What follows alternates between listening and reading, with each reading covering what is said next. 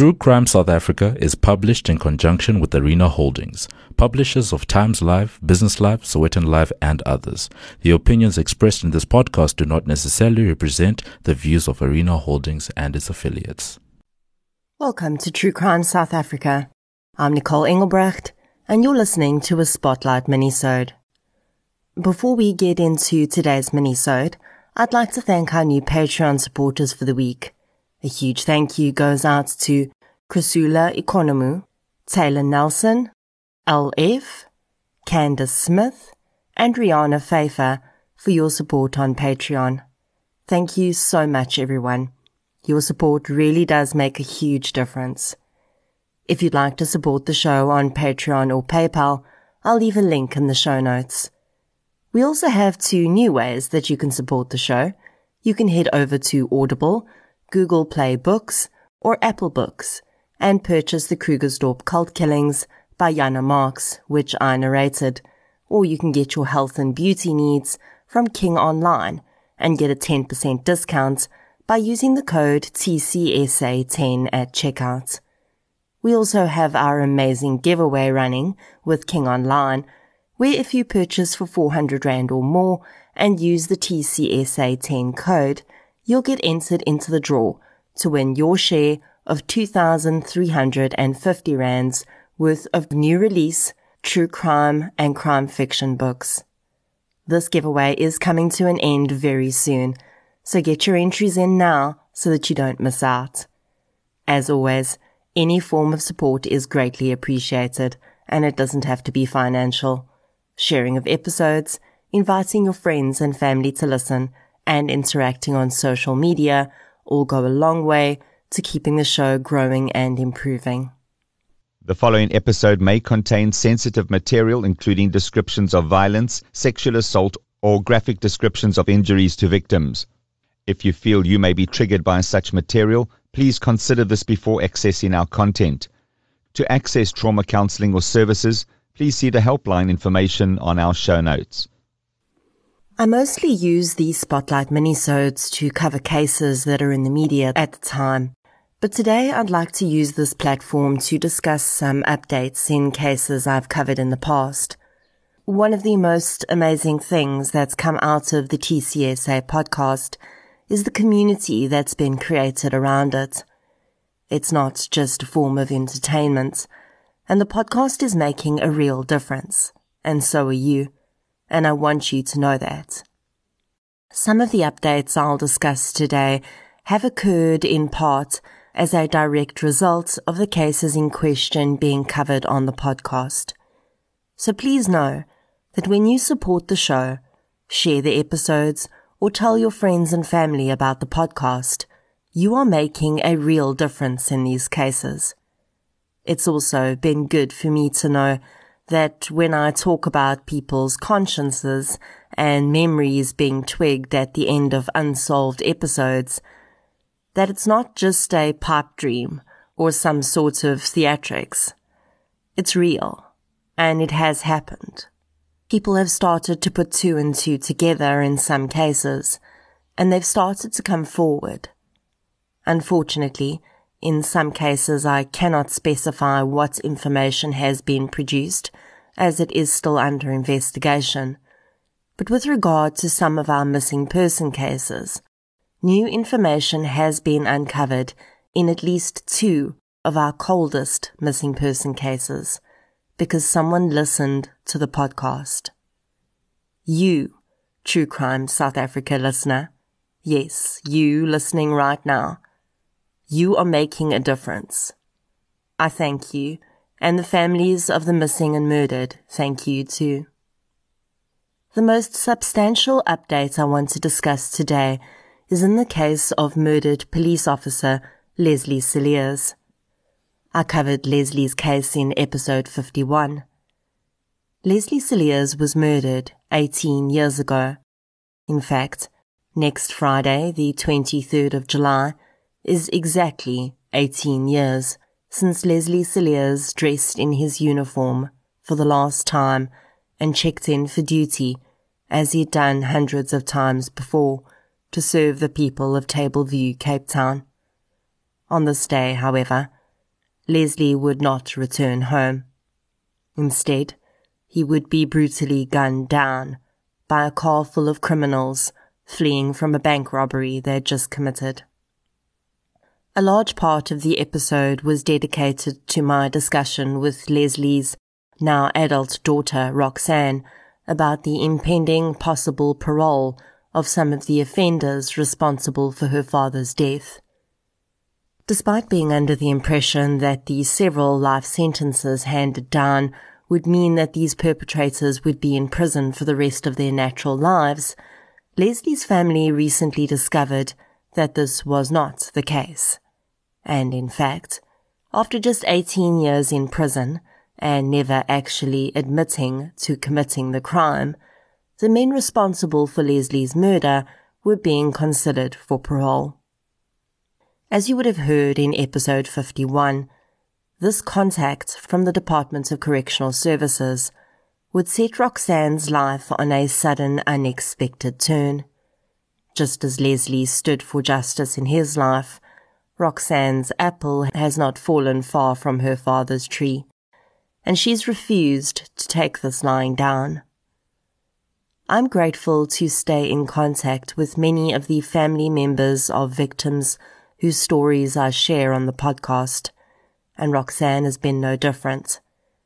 When I last spoke with Roxanne, and as you heard in the episode, she was struggling to get any information out of the Department of Correctional Services. She wanted to know where her father's killers were located, exactly when they would all have their parole hearings, and she wanted to know if the hundreds of letters that she'd collected from family, friends, and community members requesting that these offenders not be released had even been received by the right person.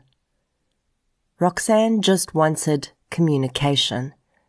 And although one caseworker from DCS was relatively communicative, the woman was unable to answer Roxanne's questions, and the people at the prison that the offender in question was being held at in the Eastern Cape were completely unresponsive.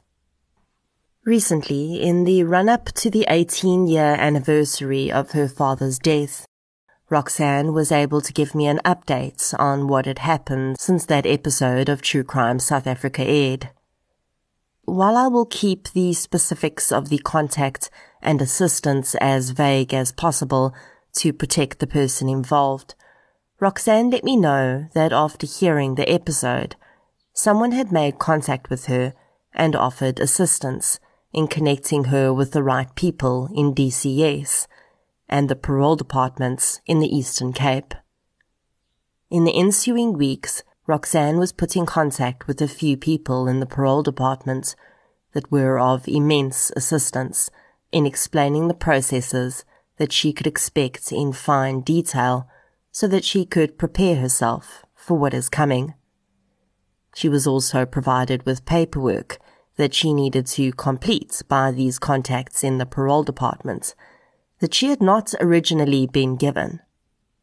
The direct contact at DCS that Roxanne had originally been completely ignored by was also suddenly, but only briefly, much more responsive.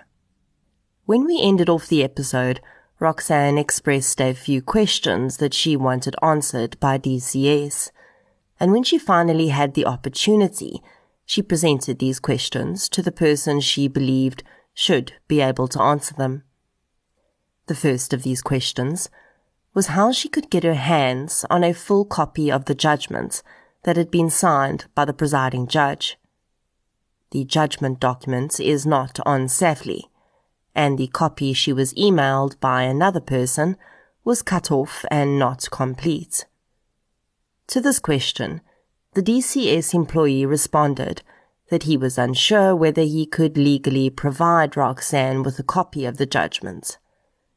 Roxanne explained that she already had part of the document. Judgment documents are usually uploaded to SAFLII, except where there are minors involved or in some cases of sexual assault. Neither of those instances apply to this case so really, there's no reason the judgment document should not be available to Roxanne. Three months after the conversation, she still has not received the judgment documents. Roxanne's next question was whether the over 200 letters of appeal that had been sent to him had been printed and placed in the file that would accompany the offender to his parole hearing. The DCS employee honestly told her that while he had received the letters, he had not started to print them as he hadn't started to prepare the file for the hearing yet.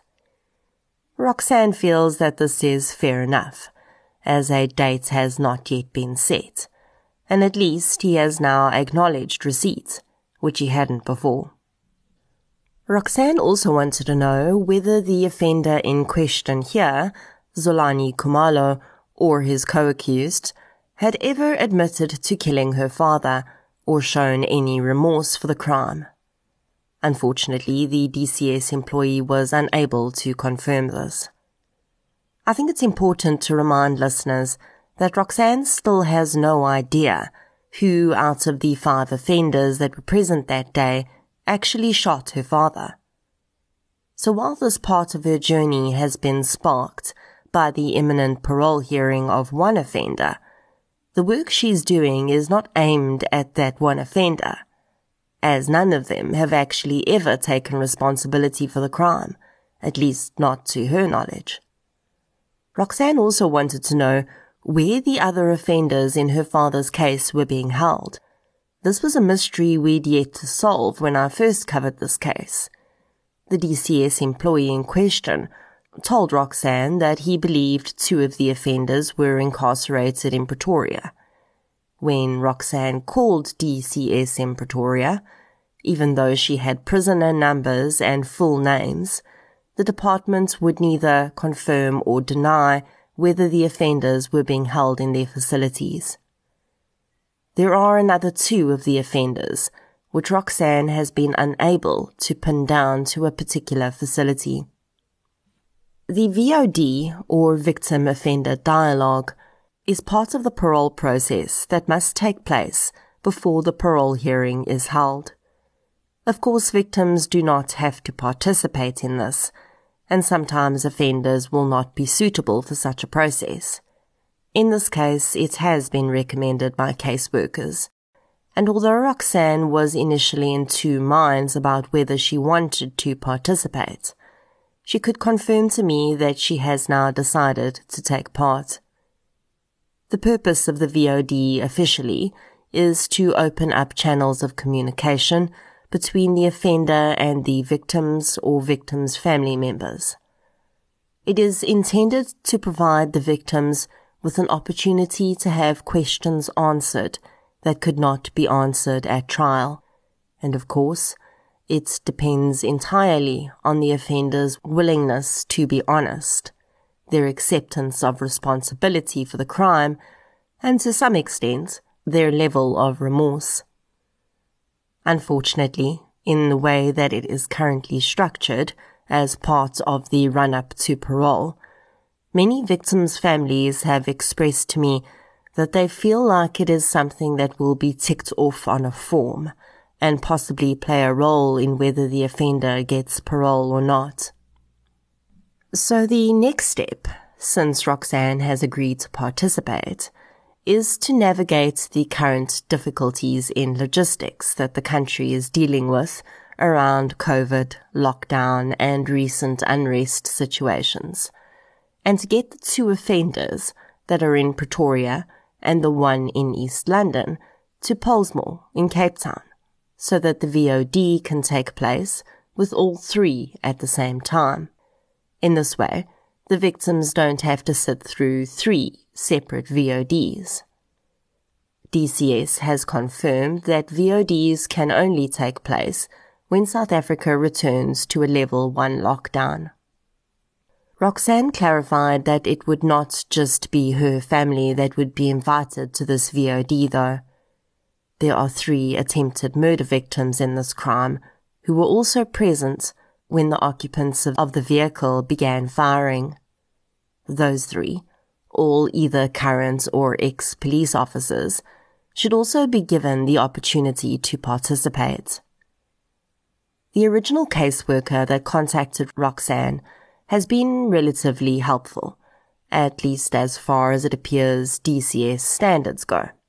This caseworker is getting ready to leave DCS, but she has offered to stay on to facilitate the parole process on Leslie's case, as well as another case in which an offender is currently under consideration for parole, the Sizzlers massacre. When Roxanne contacted her to find out about the attempted murder victims being included, she confirmed that they would now be required to trace these victims. This process would reveal yet another gap in the DCS system. When the caseworker said that she had gone to Tableview police station to try locate the attempted murder victims and had been unsuccessful and would therefore be reporting to DCS in the Eastern Cape that she'd been unable to trace the victims. Roxanne realized that DCS actually does not seem to have the resources or training to trace victims. So if the obvious attempt of your last place of work doesn't produce results, you may well be put down as untraceable. In Roxanne's case, if one of her father's colleagues hadn't still been working at Tableview police station when the caseworker went there that day and happened to overhear her querying the contact information for Leslie's family, they likely would never have known that Zolani Khumalo or any of his co-accused were even being considered for parole. Realizing that if she didn't help, these attempted murder victims would not get the opportunity to participate, Roxanne had no choice but to provide the contact details she had for one individual. She also managed to track down another victim's number for DCS. The victims then started their own search for the third attempted murder victim, and Roxanne found her on Facebook. So the three people that were, according to DCS, untraceable, were found by Roxanne van Eck, the murder victim's daughter. These surviving primary victims of the shooting that day are just as entitled to this process as Roxanne's family, she feels. After all, they were there. They experienced the trauma firsthand. For some, it ended their careers as police officers. For all, the trauma has never left them. Imagine them not having been advised that these people were up for parole and just walking past them on the street one day. Just to show you the importance of the contact that Roxanne had managed to make with the parole board, one of the documents that she was not initially provided with that she eventually received after pushing to make contact is a form that when completed means the parole hearing cannot proceed without them alerting her first. That is a vital document, and that should have been given to her right away. That should have been the first thing she was given to sign, but she didn't even know it existed. Roxanne says that despite the headway she has made, she still has many unanswered questions. Really, the only people in DCS that were willing to provide her with any substantial explanations were those in the parole department. The actual DCS caseworker in the Eastern Cape remains unresponsive, and she has only ever spoken with him over the phone. Despite requests for the caseworker to put his responses to her in writing so that she can have a paper trail, he has not done so. Roxanne doesn't know whether there will be individual parole hearings or if they will each have their own. She doesn't know where those hearings will take place. The VOD will take place at Pollsmoor, which is convenient for the family and victims. But the parole hearings may well take place in the regions in which the offenders are incarcerated, which may mean that those that want to attend the parole hearings, and for Roxanne there is no question that she will represent her father there. They may have to travel to the Eastern Cape and then Pretoria, maybe on two separate occasions. The DCS official from the Eastern Cape has gone back into radio silence mode, and despite Roxanne's repeated emails to gain clarification on certain questions, she has had no response. Besides the question about where the parole hearings for the offenders will take place and when she is going to receive the complete judgment documents, Roxanne has also asked for the contact details of the case managers for the two Pretoria based offenders and she'd also like to know how long after the VOD has been completed she can expect to have to attend the parole hearings. In order to properly prepare herself for the VOD, Roxanne has also asked for information about the offenders, including whether any of them have actually admitted guilt, and if they have, which offender shot her father and who shot at the other victims. Roxanne would also like to know what rehabilitative programs each of the offenders has undertaken while they were in prison and how they fared in those programs. She'd like to know what their behavior record has been like while in prison, whether the offenders have undergone psychological counseling, and finally, if the offenders were granted parole, which areas of South Africa would they want to reside in? Those all sound like pretty fair questions to me. And information that any caseworker should really have easy access to. One thing that I mentioned in the podcast was that the offenders had received varying sentences from 16 to 66 years. Roxanne wanted me to clarify that she's not sure where this information came from, but it is actually incorrect all the offenders in this case received three life sentences.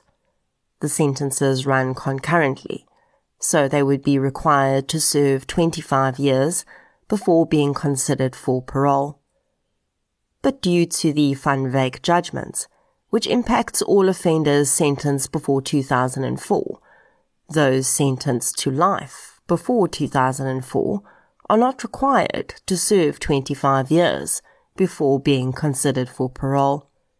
They are required to only serve 12 years and 4 months. It is this judgment that has allowed the murderers of Leslie Cilliers to be considered for parole at this time. As I mentioned in the initial episode, this parole consideration for her father's murderers has taken Roxanne on another path to try to ensure that this does not happen to more families.